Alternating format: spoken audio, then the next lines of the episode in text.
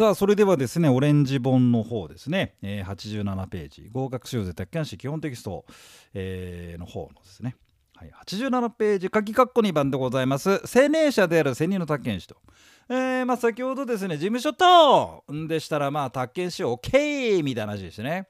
えー、ただまあ契約締結や申し込みなどをしない。何も手出せないという案内状だったらば置かなくてもいいけどみたいな話をしましたけども今度は鍵括弧2番。えっ、とねじゃあどんな宅建士なんですかって青年者であることまあということね、えー、これはまああんま出ないだろう。で専任であることですよ。これね専任ってのは常勤。もっぱら取引業務に従事してるというニュアンスになりますんで。あの専任の宅建士です。この人ってあるんだけども専任性が疑われるとですねちょっとややこしいことになりますよ。そう。あの役所はほらね。東京都とか、えー、国土交通省とかが そういうの把握しますとこの人本当はいなくてただ何月2万ぐらいで払ってなんか名前だけ借りてないみたいなね。あってさいやいやいやいやいやみたいなね、うん、でもその辺の話がねもう痛い すっごい面白い話いっぱいあるんですよ。おさすがだなと思うね業者もいたりするんですけどまあそんなわけでですね、えー、1000人でございますまあまともにやってほしいなってね 本当に。えー、だからまあ業界の人はもうここで笑ってんだよきっとな。そうだよ先生よ。こあ先生じゃ俺のこと校長って呼んでね大沢校長ね。なんかね大沢様とかね大沢先生とかね漢字で書いて違う「伸ばす様」の校長だから。うん。あんまりね、堅苦しいメールは返信しませんよ。めんどくさいですから、もう何度言ってもですね、固く書く人がいるんで フランクにくれよっつってんのにさ、ねあまあまあいいや、話はいいや、まあいいや、まあ、まあいいや。そんなことはいい。えっと、青年者でですね、ごめんごめん。えー、えー、と、おじさん言ってます。専任とするならば短期間勤務となる非常勤やパートタイム。まあ、雇われ方の問題なんだけどね。うん。そうね。まあ別に雇用契約ちゃんとしてるとか、そんな書類を出せなんてことはなくて、えー、この人を専任にしますっていう書類上の話なんだけどさ、本当はさ、うん、だけどまあまあそういうことで、まあ、詳細は何か別の機会に。はい、ということで専任です。えー、念のためですが、ね、専任ではない宅建士でも重要事項の説明とかはできますよと。えー、当たり前ですけど他の事務所とか他の宅建業者との掛け持ちとかもダメで東京都なんか結構うるさかったんだよね。でねそのその人がえ専任の宅建士になりたいんですってんでそのその人のこといろいろ調べるとさこの人あの会社でしゃなんか役員やってません？他じゃ自分の会社で社長とかやってませんっていうほら。うんえそうですよ。っつってね。やってますけど。いやそうそう1000人難しいんじゃないですかねってなんか言われてね。いやでもその会社なんですけど事実上名目だけでまああの本人が社長って言ってますけど仕事が全然ないんですよ。だからここで大丈夫です。っつっていう話をしたんだけどね。うん、ただね、あのじゃあちょっとそれ認められませんねってね突っぱねられたことがあって、えー、その社長ってのは俺のことだ。自分で会社作ってて 1000人やってるよっつって。却下になったことありますだそういうことで、えー、名前出す人ねちょっといろいろ気をつけた方がいいかも。よかきかっこ3番宅建業者で法人であれば役員が宅建してもある場合ちょっとこう言ってみたいと思います。えっ、ー、とねまあ、宅建業者、まあ、いわゆる個人だったら個人が経営者ですよね。で、その人が宅建業者の免許を取って、まあ、宅建業の仕事っていうと、だからほら、水から売買ですとか、売買の仲介代理、あ媒介代理貸借のうんぬんでしょでそうすると営業活動とか忙しくてもっぱら事務所にいるかったらどうだか分かんないですし外行っちゃってあれこれやってるかもしれないと。えー、法人法人つってもさあの宅建業者12万5000円いますけどもあれだよね。1業者の平均従業員って4.4人ぐらいなんだよね。だから45人で、えーまあたけまあ、まあ、個人だったら個人ですし法人だとしましてもそんなに多くないのが一般的なんですよ。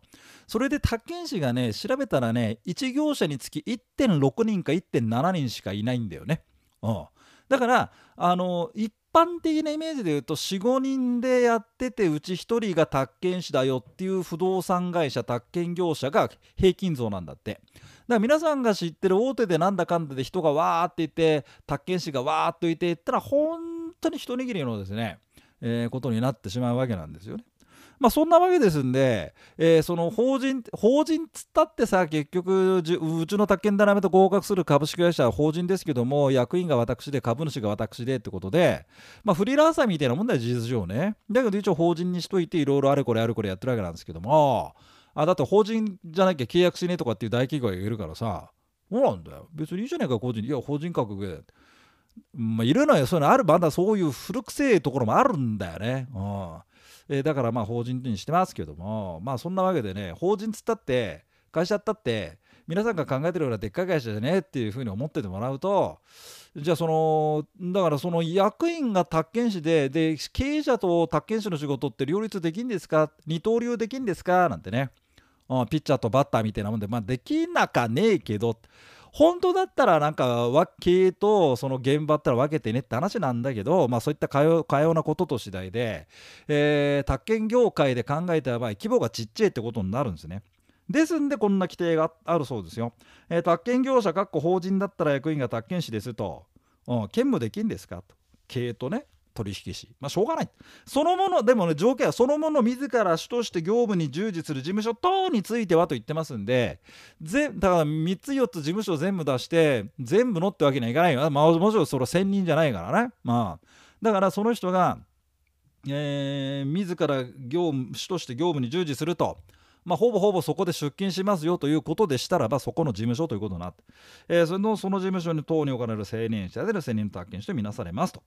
えー、役員、えー、おじさんがね、えー、役員で役員、えー、が宅建士で例えば本店で業務に従事するっていうんだったら彼は本店の専任の宅建士と、えー、役員だけど専任の宅建士として計算して良いというこういう規定がありまして監査役は犯人だってね、うん、監査役っていうのは中立的まあほらあの業務を執行する人じゃないですからで監査役とかわからないっていうんだったらネットで調べておいてください。さあ88ページはそんなところでいいでしょうと、えー、未成年者の取り扱いはうんあのー、まあ念のため入れといたけどね、うん、まあまあちょっとこれいいや後回しでね。さあそしたらば今度その次に、えー、四角の2番で88ページ。事務所と案内所等の怪しい関係を見ていきましょう。よく出ます。星印3つ。概要。宅建業者が業務に業務を行う場所として事務所や案内所等があります。事務所はいわば宅建業者の本拠地でありまして事務所ごとに用意しておかなければならない帳簿類などが結構あります。えー、一方、えー、案内所等は分譲などのプロジェクトが終わってしまえば撤退するものではあるもののあるものの、あの、連れ込んで何かやるわけですよね。うん、で連れ込んで何かやる案内所と連れ込んでも何もしないって案内所があるんじゃない、うん、それで連れ込んで何かやるんだったらば50条第2項に規定する届け出を出せ。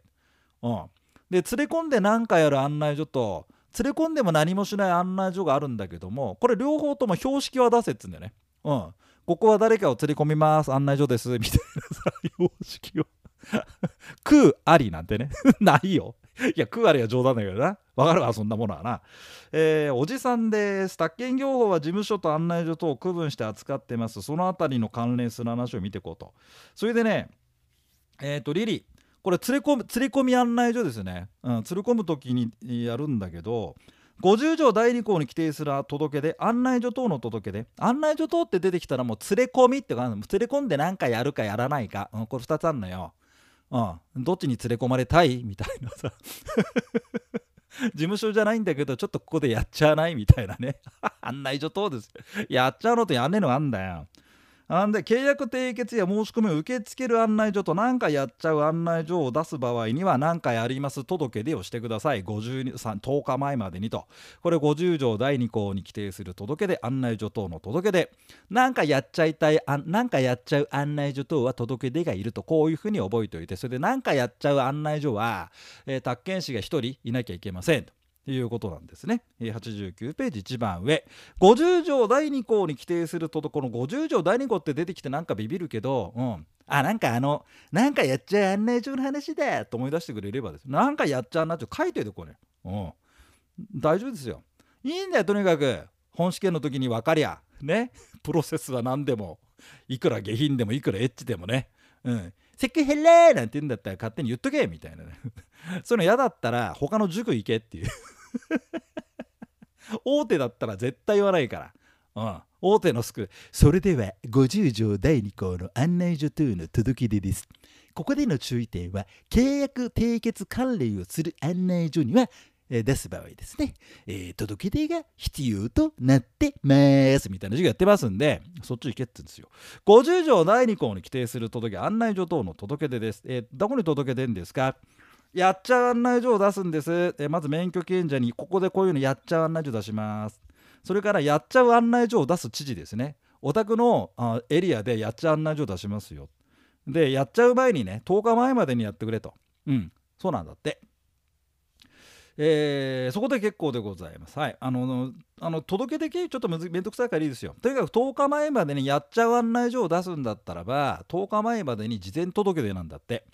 だから免許を受けた東京都知事免許業者で東京都でやっちゃう案内所を出すんだったらばまあそれは1通でいいですけど東京都知事免許がやっちゃう案内所を千葉県で出すっていう場合もあるじゃんそしたら両方だっちゅう話だよね。えー、それがそこのところのイラストでございます。えーと、おじさん、案内所等の業務内容とか業務を行う期間、専任の宅建所の氏名などを届け出てちょうだいと。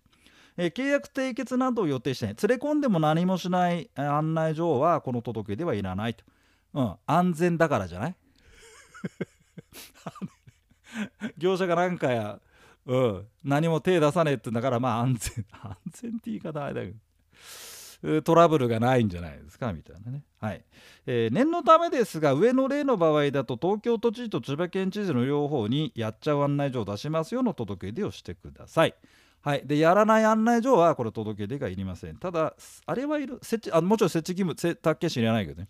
ただ標識がいるんだよね。ちょっとそれはまた後でいきましょう。90ページご覧いただきたいんですが、えー、っと鍵括弧の2番で事務所や案内所とこの案内所等に備え付けておくものでえーと、リリーのセリフの下ですね、物件の所在地うんぬんってあるけど、まあ、ちょっと、あ、こ物件所在地の掲示なんて、これ、あ、そっか、あの、ブログで載っけとくわ。なんか俺、俺さ、あの、街ブラブラするのが好きで、っていうか、もともと放浪、街ブラブラするというか、徘徊に近いね、今ね。徘徊。ぼーっと徘徊してるんですよ。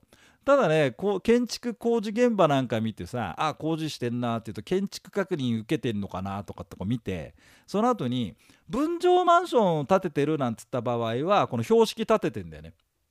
後で見るあの標識掲示してね。でそれがあのほらあのなんかの会社の本社の建て替えだっていうんで別に分譲マンションとかじゃなかったらば何の標識もないんだけど、うん、あのねあの物件所在地にね看板が出てる看板が。ちょっとそれを、えー、見たりは、えー、してます。まあ私もね徘徊徘徊あの大体まあヒノキと徘徊してますけどヒノキピーとね。あいつもね徘徊が好きなんですよね。なんか徘徊してんの俺たち。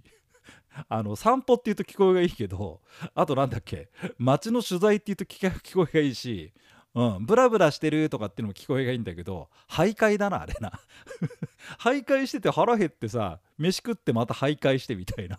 夕方になったんで帰ろうかみたいなさそんなことやってあ1日2日終わるみたいなの多いですよ。えー、あ今度一緒に徘徊する？うん。楽しいよ。ええ。何も考えないで徘徊する事務所、えー、報酬額を掲示してください。従業者名簿、えー、帳簿名簿と帳簿は後でやります。それが標識。これ看板ね。うん。えー、それからやっちゃう案内所等ですね。看板を。やらない案内所等も看板標識を。それから物件所在地にも看板表だからこの標識、うん、ここのところをちょっとこう見といてもらいたいんだよね。じゃあそしてあの事務所になっちゃうといろいろ面倒くさいですよね。で報酬額の掲示っていうのはあって書き括弧の括弧の1番かな、えー、事務所ごとに報酬額一定の方法による計算上限額。このね報酬額のね計算の仕方が言葉で書いてあってすごく何言ってっか全然わかんないのがあるのよ。うん。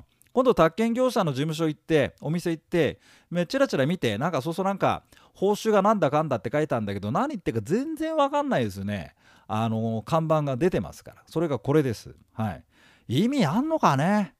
こんな報酬額の掲示で計算方法が例えば400例えばさ500万1000万の物件だったらこういうふうに計算しますよっていう事例が出てりゃいいんだけど条文のまんま書いてあってさ俺こんなの意味がねえと思うよ。けど試験で出るからさ、うん、まあまあ一番いいのはまあ見に行ってもらう。あとそうかあの写真撮ってきてなんかブログかなんか貼っつけておきますんで、まあ、そのうち見て、うん、忘れてたらごめんね。俺言いっぱなしが多いから、うん、忘れてたらなんか言って。あのインスタインスタのなんだっけ。あのなんかあんだほらメッセージくんじゃん。たまに見てっからさ、うん。えーそれから括弧の2の従業者名簿。あこれこれ。従業者名簿と帳簿っていうのをねちょっと皆さんにちょっとここまでやっちゃっていい？91ページまでね。ね従業者名簿なんだけどこれ事務所ごとに備え付けなきゃいけません。データファイル。まあ Excel で作るまあああいうのでもいいですよと、えーまあ PDF にするとかまあ何でもいいんだけどまあ紙紙じゃなくてもいいんだけどまあ残しとけと。で記載事項なんですが従業者の氏名生年月日主たる職務内容宅建士であるか否かの別。従業者証明書の番号これ後でやります。従業者になった年月日従業者で亡くなった時の年月日。えー、だいたいほら3ヶ月4ヶ月単位でさ入れ替わるケース多いじゃん従業者って。ね？宅建業者なんてさすぐ入ってすぐ辞めちゃうんだから、すぐはあ入った日すぐ辞めちゃった日。なんだかまあ3ヶ月だからいいかなって思うんだよね。だけど一応書いといてくれる？うん、えーだって。それで閲覧義務があってこれ閲覧義務ってこう見せなきゃいけないの？この帳簿。だからディスプレイで見せなきゃいけない。もしデータの場合だったらね。えー取引の関係者から請求があった時はと。お宅の会社のさ営業マンが来てさしつこいんだけどさお前何やってんのよおい。ちょっと管理してんの従業者。おいそれうちの従業者って証拠あるのかこの野郎っていうのがあったんですよあるよお前だ。帳簿見せろ帳簿じゃねえや。従業者名簿見せろこらっていうふうにねやればいいんですよこいつだよとか言ってねうん訴えんぞこらなんてねおいやってみろ上等だこらなんてね。